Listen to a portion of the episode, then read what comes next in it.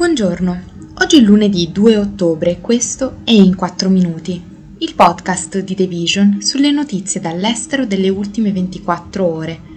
Parleremo dei conservatori spagnoli che non riescono a formare il governo e del Qatar che media l'apertura del valico Gaza-Israele al termine delle proteste.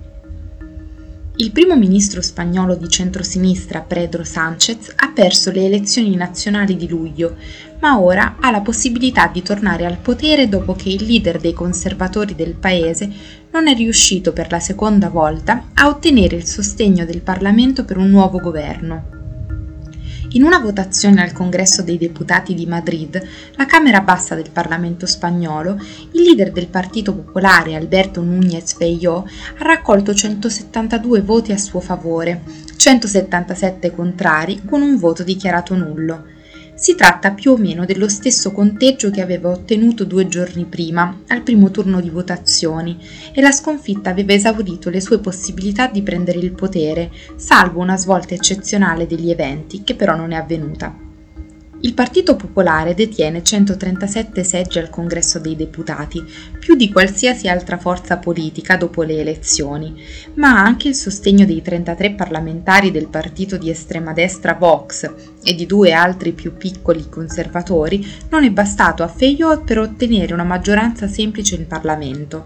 Il risultato ha esteso il limbo politico della quarta economia più grande dell'Unione Europea.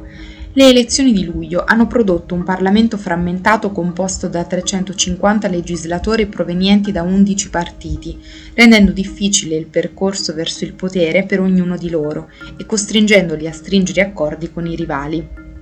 Se entro il 27 novembre non sarà insediato alcun governo, il 14 gennaio si terranno nuove elezioni nazionali.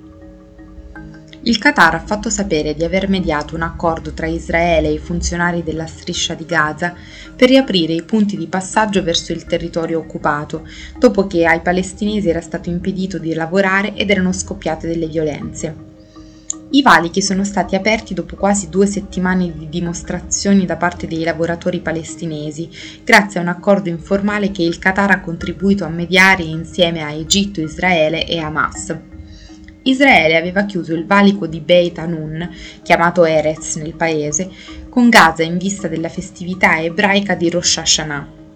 Per quasi due settimane le truppe israeliane hanno affrontato i braccianti in protesta, rispondendo con fuoco vivo che ha ucciso almeno un uomo e ne ha ferite altre decine.